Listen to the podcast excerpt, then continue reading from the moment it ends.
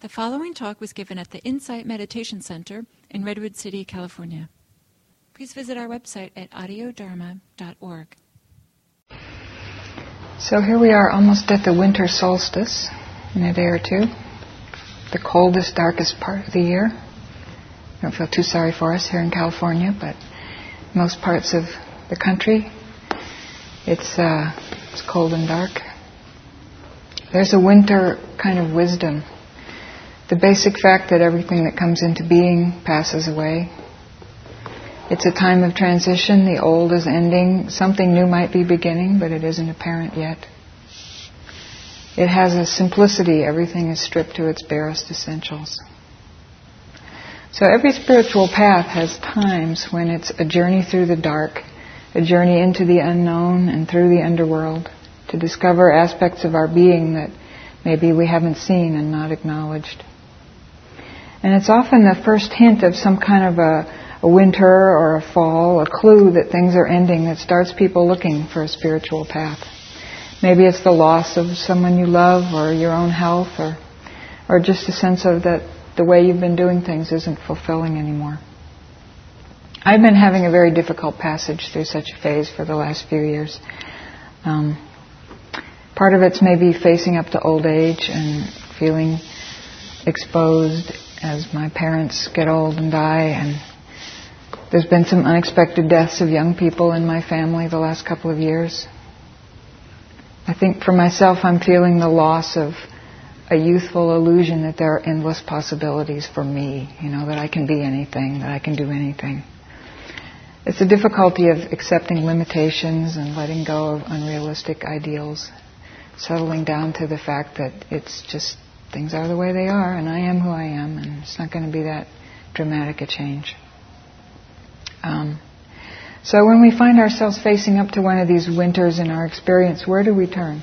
Is there a refuge from this kind of suffering? And if so, how do we find it? You probably all know the story of the Buddha before he became the Buddha, when he was a prince, Prince Siddhartha. Very spoiled prince, had everything he wanted.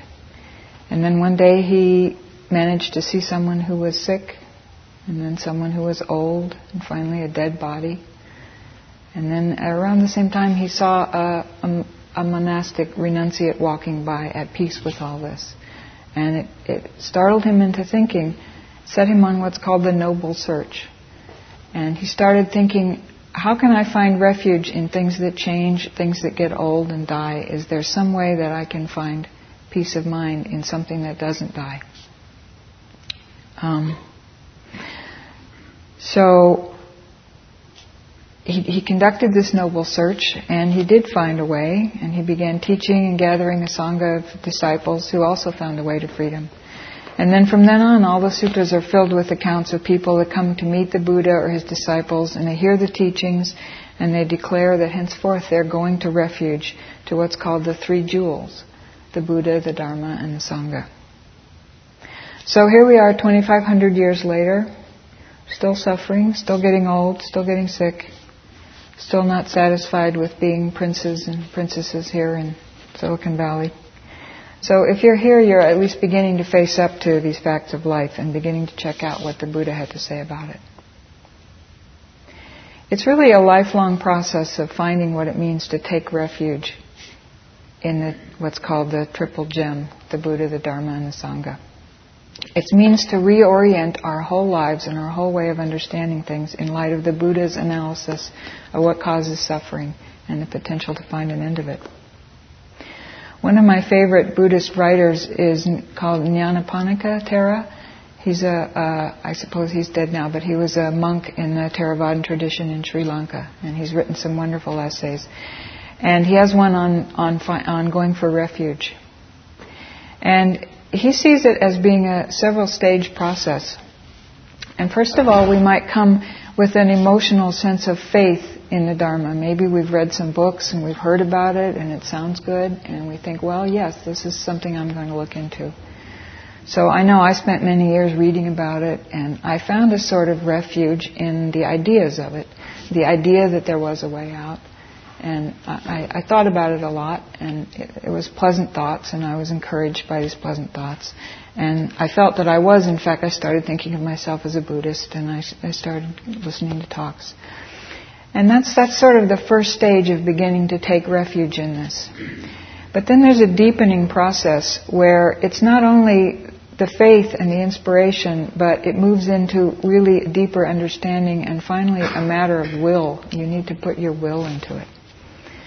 So a next stage is where you really you you you allow yourself to open up to be instructed. And that that was a significant turning for me because I I'm I'm I'm a little arrogant and I tend to think that oh I know it. You know I read it all. I know that. And and I really didn't want to do the hard work of looking at myself and opening up my defenses and really allowing myself to open to the point of, you know how others see me so it it was a deeper stage of of refuge that I'm still opening to to open to to to the humility really to bring to give yourself to a teacher, commit yourself to letting them open you up and show you some of the sides of yourself that you really don't want to see.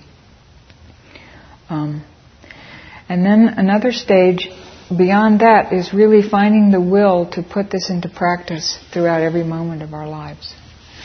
I went through another phase where I, I went to the retreats and I would go to retreats or I would come here, but then I was still working and busy and it was something that was just a part of my life. And when I got home from retreat, well, that was nice and now, you know, back to work. And a few years ago, it, I, I got so I couldn't really go to retreats anymore and it occurred to me that this is it, you know, this has to be something that I do every minute of my life. And so I feel like it's a much deeper refuge where something has turned around to where the practice is my life, and everything else. It's not a question of how to integrate the practice into my life. It's a question of that is my life, and how does everything in my life that happens inform my understanding of the practice. And then finally, there's a phase of totally surrendering our separate self into harmony with the way things are. Um, can't say that I know much about that phase, so I. it's it's uh, the more we can manage to do this, though, the more peace and happiness we can find. So the ultimate meaning of refuge in the Buddha, the Dharma, and the Sangha is to attain the complete extinction of greed, hatred, and delusion. That's the definition of full enlightenment. But fortunately, I found that there are many more accessible forms of refuge in the Triple Gem along the way, far short of any kind of enlightenment or any kind of permanent enlightenment. So, what does refuge in the Buddha mean? In our tradition, it really refers to the, the historical Buddha, Siddhartha Gautama, this man who lived 500, 400 BC or so, this extraordinary person, that we would not be here if it were not for that one person and his, his um, search for peace of mind. And it's a, a, great good fortune that there was this person who not only discovered how to completely free himself from suffering, but he managed not to get crucified right away or anything. He lived for another 40 years, and he taught people for 40 years how to do this. And he had many, many disciples who came to the full level of full realization. So he was able to hone his way of explaining this and his understanding of it, and a whole uh, array of skillful means that works for different kinds of people, and it's just it's just such a rich tradition. I've been inspired. I've been taking the Sutta class. I don't know if any of you are taking that. Gil's giving a class on Fridays once a month where we study the sutras. And I feel like I've really come closer to the Buddha just by reading the sutras and, and following his search it's so much fun to see him going through it. There are all these passages where he says, well, how about if I do this? And how about if I do that? And how if I try this? And I tried that and that didn't work. And then I tried that. And so you can really get a sense of his process in going through this. And the active kind of engagement that's needed to, to discover a way out. So as an engineer myself, I really appreciate the uniqueness of this spiritual genius. He seems to have had the kind of systematizing mind that led him to express his discovery not so much as poetry, but more like a technical manual for how to do it yourself. So I love the poetry of the other traditions, but I also appreciate the, the technical writer in him, or the technical speaker that really wanted to get in there and understand how the mind works. Another way to understand refuge in the Buddha is not, not so much in that one person, but in that person as an archetype that we all have within us. The Buddha himself said that he had rediscovered an ancient path. He wasn't claiming that he invented it. And I think this points to the fact that it's, a, it's in a way a path through the human mind, through the human potential, that is something that is potential in each one of us.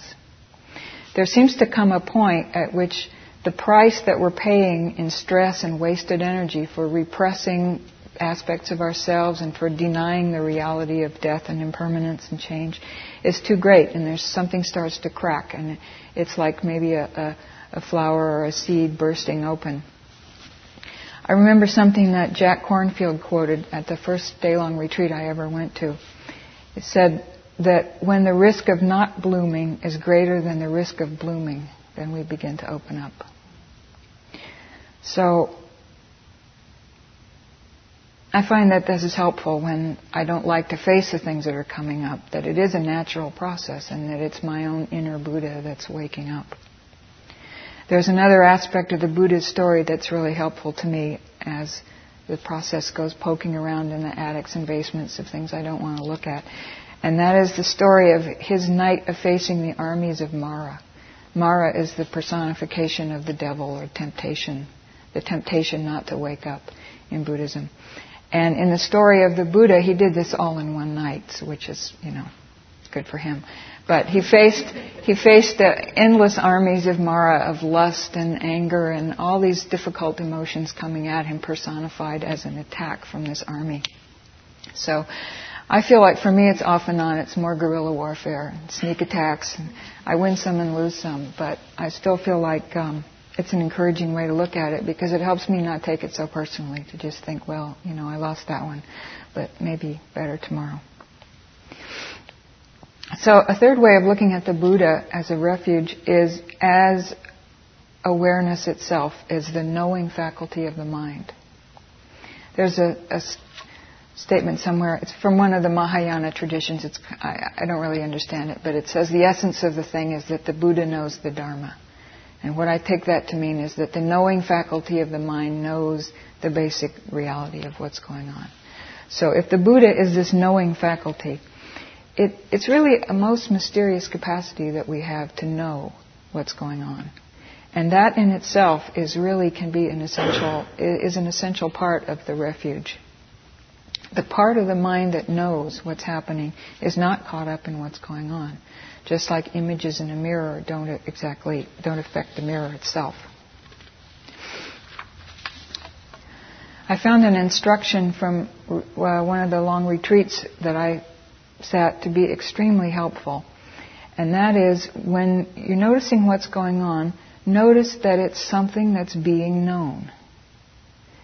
Now, this may sound a little hard to grasp, but when, like, say you have a physical pain, one aspect of it is that it's a thing that is being known in that moment.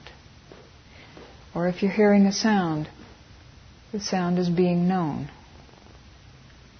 Right now, just the sensation of sitting in the chair, the feeling of the pressure, that's being known. And if you can sort of tune into that, um, that you can see that, yes, that's one aspect of what's happening here. You know, it feels the way it feels, and you like it or you don't like it, and it's being known. And that by tuning into that, to me, it disengages the identification with it. It's sort of, I don't know if you, anybody's driven a standard shift anytime recently, but it's like putting the clutch in somehow on, on the engagement with what's going on and the sense of struggle with it. And it gives, uh, it gives some space around it for me. There's a sense that I can tune into there that everything is already okay somehow. There's some part of the mind that is not involved in what's going on where it's okay. So I can be completely caught up in a whole snarl of thinking and reasoning and justifying and complaining and wondering what to do about something. And then eventually the suffering there reaches some threshold and I'm, I just drop it instantly. You know, it's like, oh. And it's okay. It's just all that is happening, but yet it's okay at the same time. So to me, that's a really essential part of the of the refuge on this path, and that's available anytime you can tune into it.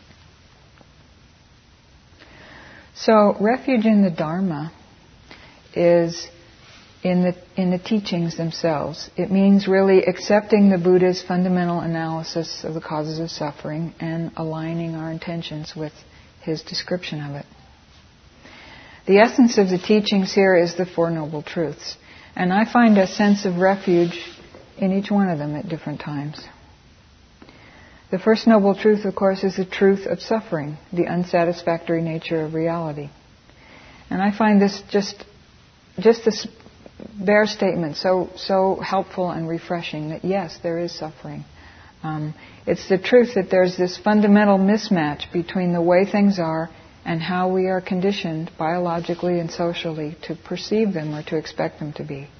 We are so conditioned to believe that painful things should not be happening that when they are, we tend to blame ourselves and we tend, or other people, or we thrash around looking for a way to fix it and or for something else to hang on to. And all these responses really amount to tensing up against what's happening, which of course makes it worse.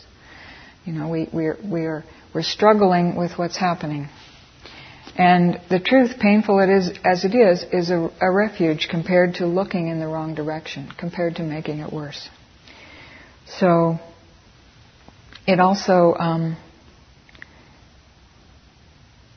it can help to wake us up to the urgency of really investigating further what we're going to do because we are going to die and we are going to get sick and we are going to get old and, and these facts of life, the sooner we start to, to learn skillful ways to work with them, the better. And you do actually have to experience the pain itself of dealing with things unskillfully in order to learn. Um, I'm always wanting to find some way, you know, to just say, yeah, dukkha, right, check, you know, and let's get on with the, the, the fun part here. But uh, as many teachers, especially one teacher keeps pointing out, dukkha is dukkha. You know, it doesn't mean that it's there's any way around it. It means it's dukkha. so when you know when you're sick, it's just not fun, and and there's a sense of a kind of communal, a kind of community, a compassion with other people that you can have when you just acknowledge that that's what's happening. Um, so the second noble truth is that the truth that craving or clinging causes suffering, and this is the great unintuitive brilliance of the Buddha is to have seen that that is the case. And a big part of working with the second noble truth is trying to understand what is really meant by suffering. Because it, there's not a claim that you don't die, or you don't get sick, or you don't get old, or you don't, you know, hurt yourself or lose those you love. It's, it's understanding the extra suffering that you put on it through clinging and craving. So, um, it's really that we think things should be a certain way in a world that's just a constantly changing kaleidoscope of tiny little moments of experience that are pleasant and unpleasant.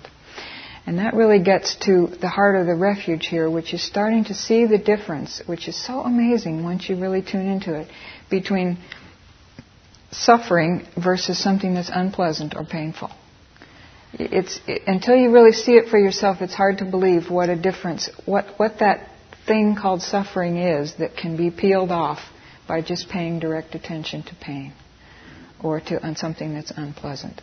And how much of that is this cloud of thinking and worrying and wondering that goes on, and how much of it is the physical tension around pain and, and so forth that goes on. So it's just, it's the, the, the refuge in this is the pointing to looking at what you're adding to it.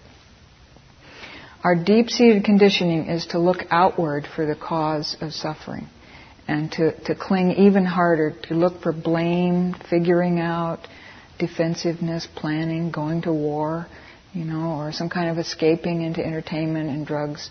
Whereas once you get the hang of really looking at it and letting go, it's, it's quite remarkable. Um,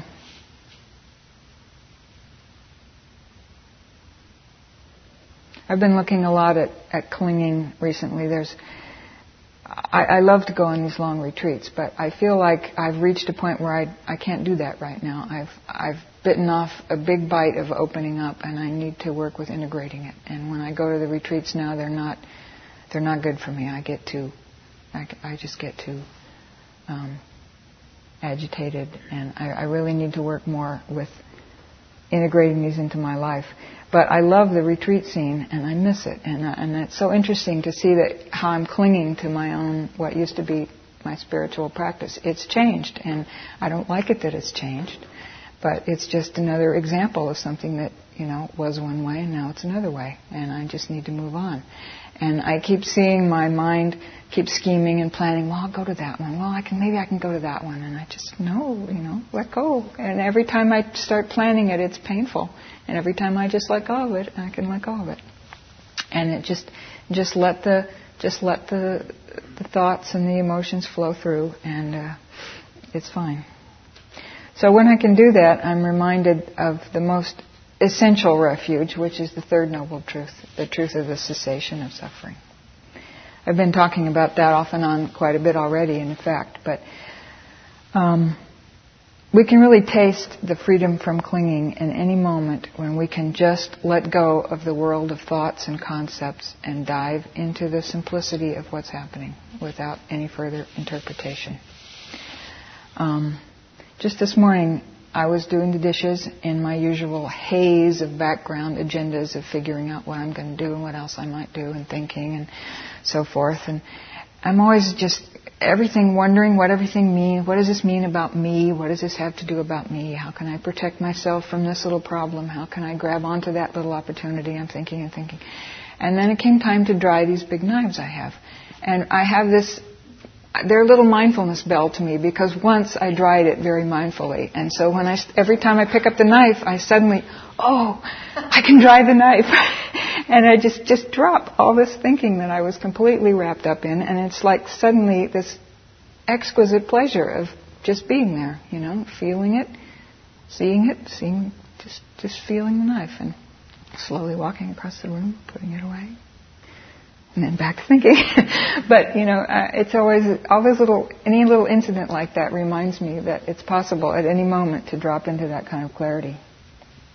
Whenever we can touch into the simple connection with the real, with these bare qualities of what's happening, just the sensations of the breath, the sensations in the body, seeing thoughts and emotions as just passing clouds, then there's really no problem.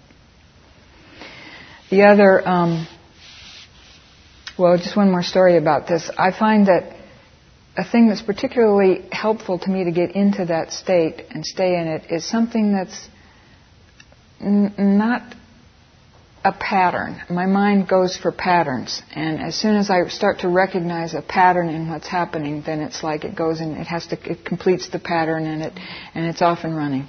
But anything that get that's that gets me out of that. So I was watching this wonderful DVD the other night of. Um, John Cage, you know who he is, this experimental composer, and there's a ballet guy who's a partner partners with him, and um, and there's a wonderful DVD, and he makes this music that is not any pattern that you would recognize. It's kind of random sounds and silence, and he, he even programs it randomly with by throwing dice and so forth for how the music should work. So I was caught up in watching this, and the dancers were making their moves, and the music was all over the place, and there was no, no nothing to it.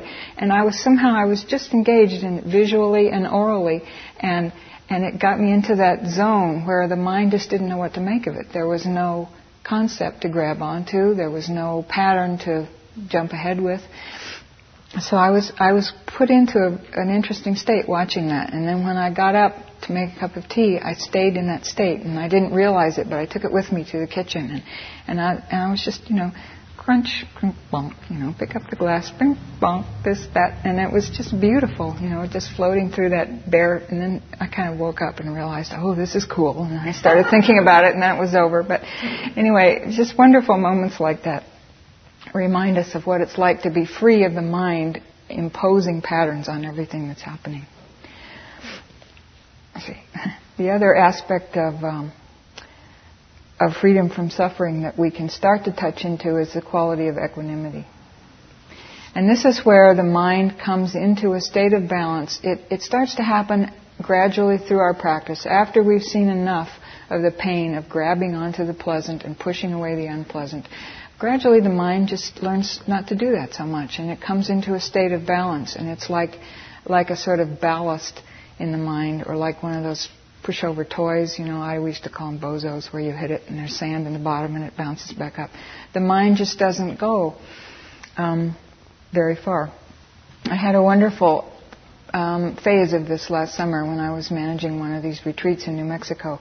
I think it was the presence of the monk who was teaching the retreat, who was a delightful person. I think he just somehow spread an umbrella of equanimity over the whole thing. But all these things kept happening. The cook came in screaming at me one day for, I still think no reason. And, and this, I had, we had the all the retreatants had turned in their laundry. This was at a, a, remote place that was two hours away from the nearest town, and it was on all these four-wheel drive, deeply rutted roads to get out to this place. So we had elaborate preparations for doing laundry in the middle of the retreat, and all the retreatants had brought all their clothes and put them in the yurt in the middle of the retreat. And I had these plans that I was going to get up in the morning, take the laundry, drive out in this four-wheel drive car, and do the laundry. And just as it was getting dark, this retreatant comes up and thinks he's having a heart attack. a manager's worst nightmare. And so, but I was just, uh, to my amazement, there was equanimity. I just, well, all right, forget the laundry. You know, it's dark, okay, we'll just drive out of here anyway. you know, and so got the guy in the car and, and we drove out, you know, on the rutted roads with the headlights and it all worked and we managed to get into town and he was okay, you know.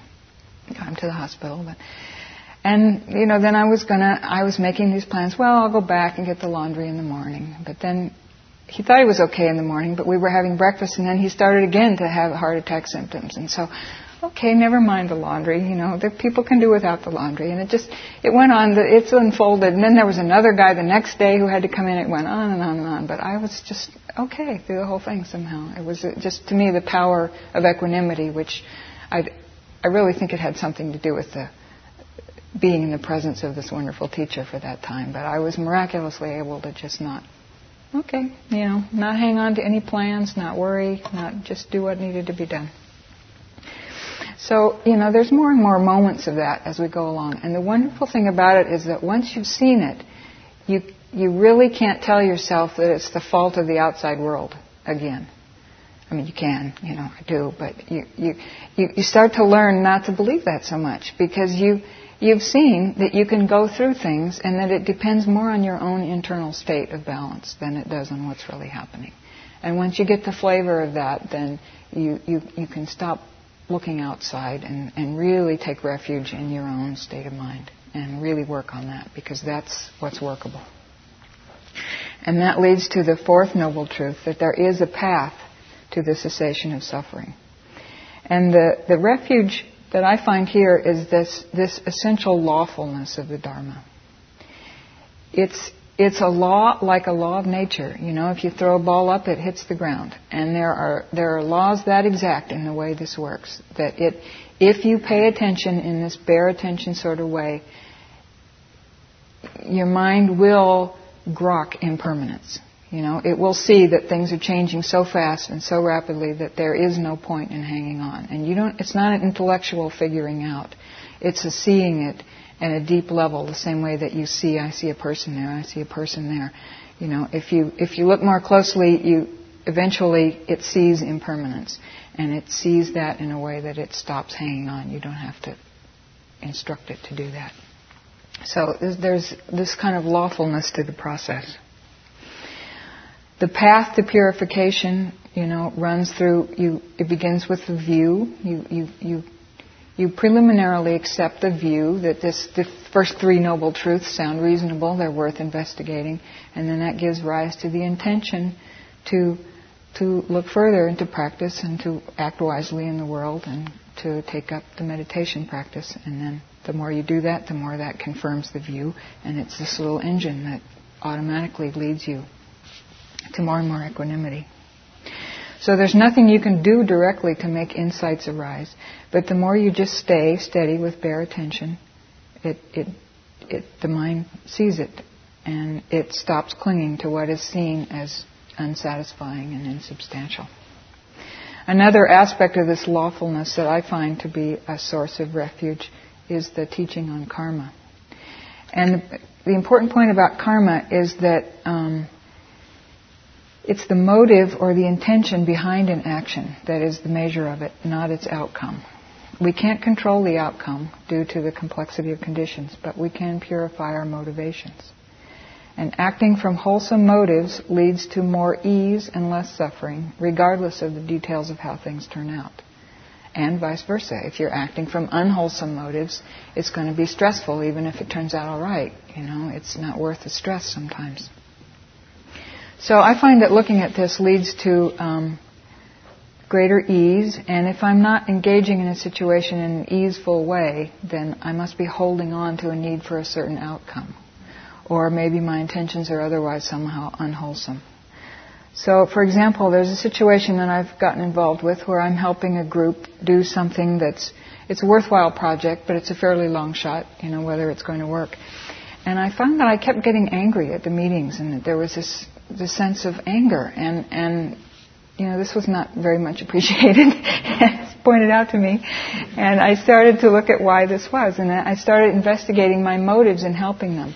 And I realized that this angry undertone I, I had a feeling that I, when I started looking at what am I doing in this meeting, am I helping them? And I said, no, my real motive is that I want to straighten them out somehow, you know, and I want to, and I want to it's like I want to punish their naivete, you know, that they don't understand what a big bad world it is out there, and they're they're kind of stupid for having these good ideas, these naive ideas that this project is going to work, and and I and I really once I looked at what I was saying, I realized that it was really my own fear, you know, a fear that that actually I was me feeling responsible for making it work you know, and I wasn't sure that it was going to work, and I didn't have, I was afraid of being in an uncertain situation where it might not work, and, and fear of failure, and, and excessively personal self self-righteous responsibility for the whole thing. When really all I was being asked to do was just contribute my opinion here and there, and you know, do some accounting and so forth.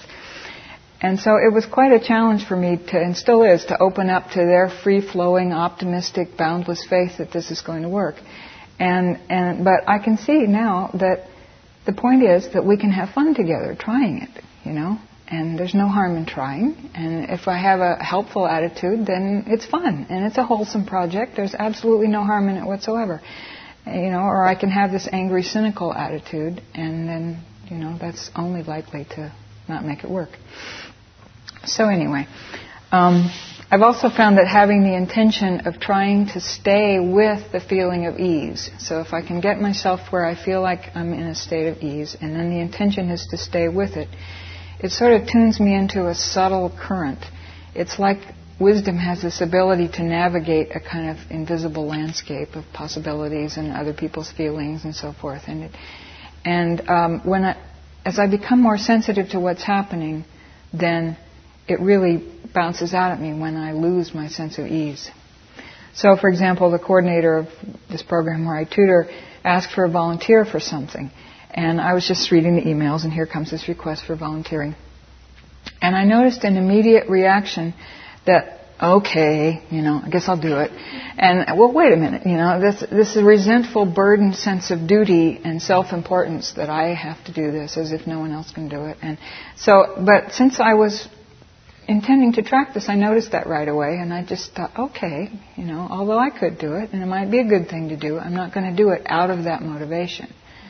Because doing it out of that motivation then sets me up to resent that. You know, I'm carrying around, oh, there's that, you know, and I'm, and I had to do it because no one else could do it, you know, and, and carrying that, mo- carrying that with it every time I did that little task was just not going to set it up right. So I didn't respond, and I waited a couple of days. And then one day I happened, she sent out a second request and, and at that time I just, I just felt a whole different thing. It was like a wave of, well, I can do that. You know, I'm happy to do that. And so out of the way out of that positive wave of intention, I just said, yeah, I, sure, I can do that. And now, ha- so I have volunteered to do it and I am doing it. And when I do it, there's no feeling of resentment. You know, because I, even though I might be tired at the moment, I remember that it's not the case that it was a burden or that, you know, I have to. I just did it out of this wholesome motivation. So the final refuge is the refuge in Sangha. Let's see how we're doing here. um, the traditional meaning, oh, thanks. The traditional meaning of that is, of the definition of Sangha, is those who have practiced to some degree of awakening. So the, the, the liberated Sangha, those who have really tasted the fruits of liberation. Um, the amazing thing is that I'm, you know, pretty convinced that there are such people walking around, and you know that, you know, some people here, some people that I know on retreat. There's some wonderful teachers that come here, and you know, the some some of them are ordained, some of them are not, and it's just delightful to be living in a time and a place where there are so many such people that float through our lives that we can actually associate with and meet.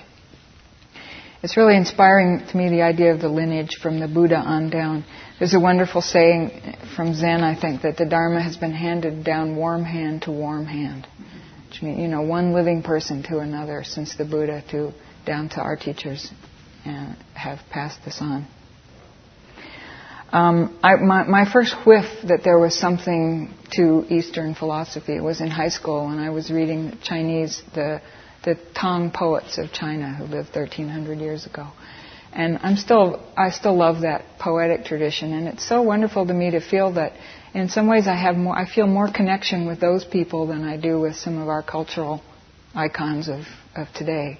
You know, I just feel this, this thread of connection with the people who've been doing this practice in many countries and many cultures. And when I read their poems, I feel like, oh, you know, I understand what they're talking about when they talk about sitting and they talk about, you know, just, you know, they like they sat all last night, and I know what that means. You know, it's so wonderful.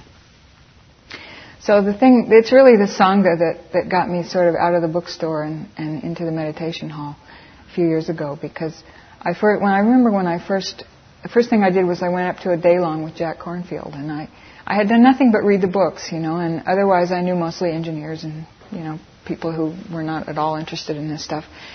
And and uh, just walking in there, and there's Jack, and he's got such a different energy and such a gentle person and so soft. And I, I just never seen anybody like that. And I thought, well, there's something really different here.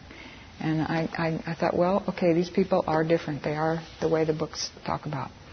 And then when I came to this center, I remember the first night I came, um, Gil was giving a talk, and it was so remarkable to me that he would stop frequently in the talk and just sit there and kind of think of what to say next. And you know. And he'd say something else, and I, I, there was just a such a simplicity and such an unself consciousness and such a reality about the way he did that that I really thought I'd found another special person in my head. Um, really, I think the most important teaching comes from being around awake people and just having them be the way they are, and responding, engaging with the world the way they do you get some kind of energetic imprint from being around them that somehow sets a new standard in your own memory for what's possible. This this monk that I was on retreat with last summer that I was talking about, this guy was his name is Sayadaw Vivekananda, and he's a German, but he studied in Burma for many years, and now he has a retreat center of his own in Lumbini, which is the birthplace of the Buddha. He was radiantly joyful, open-hearted, glowing, delightful person to be with, and I, it was such a privilege to be managing the retreat because I got to have lunch with him every day and just talk with him. You know, the first day we came there, he'd been hiking this, at this wilderness place in his sandals. You know, and when we were driving in in his four-wheel drive, the first thing we saw, we still had two or three miles to go. He's out there waiting for us all afternoon so he can greet us when we, he, he'd been there a few days before we got there. So we came up and he's, hello, hello, hello, and he comes running over and, and he's been out hiking. I don't he was just a wonderful person. So just being around that energy is, is delightful. And for another example, in a kind of a different kind of wonderful energy, I was here. There was a meeting here about a month ago of some nuns who are trying. I don't know if any of you were there, but there's a group of Theravada nuns who were trying to find a place to settle in the west coast here. And I didn't go to the meeting unfortunately. But fortunately, I went to pick up a friend who had been at the meeting, and so and the meeting ran long, so I got to be about 15 minutes of it. And I walked in, and there was just such a stillness, and it was just a warm, still, spacious, sweet space. And they were they were talking, and I got to listen to them talk. And unfortunately, what I had planned to do with this friend was go to a, a kind of a rock concert, which I hadn't been to for years, but I thought, well, this would be fun, so I was going to do that.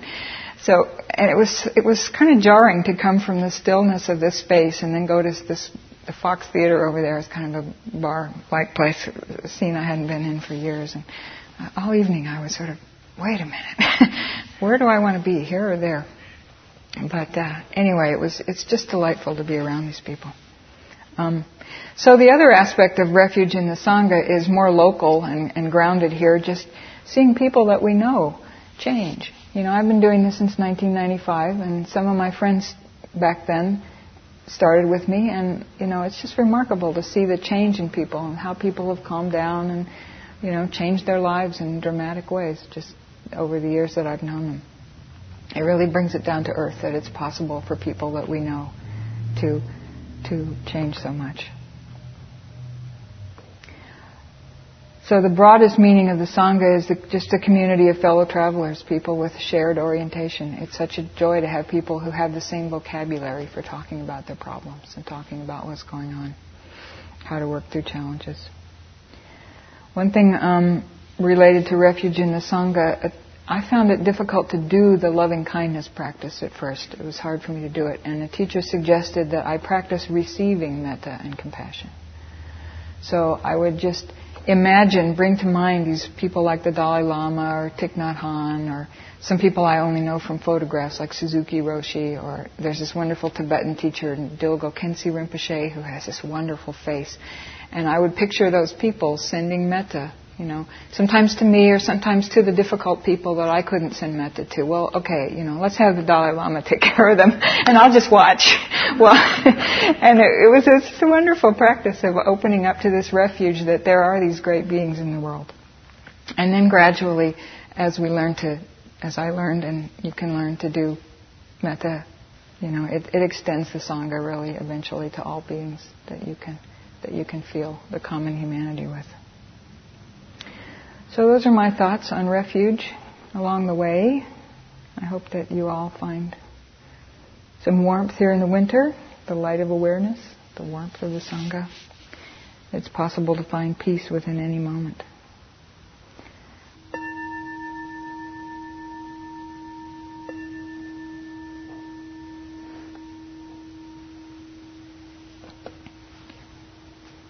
Thank you.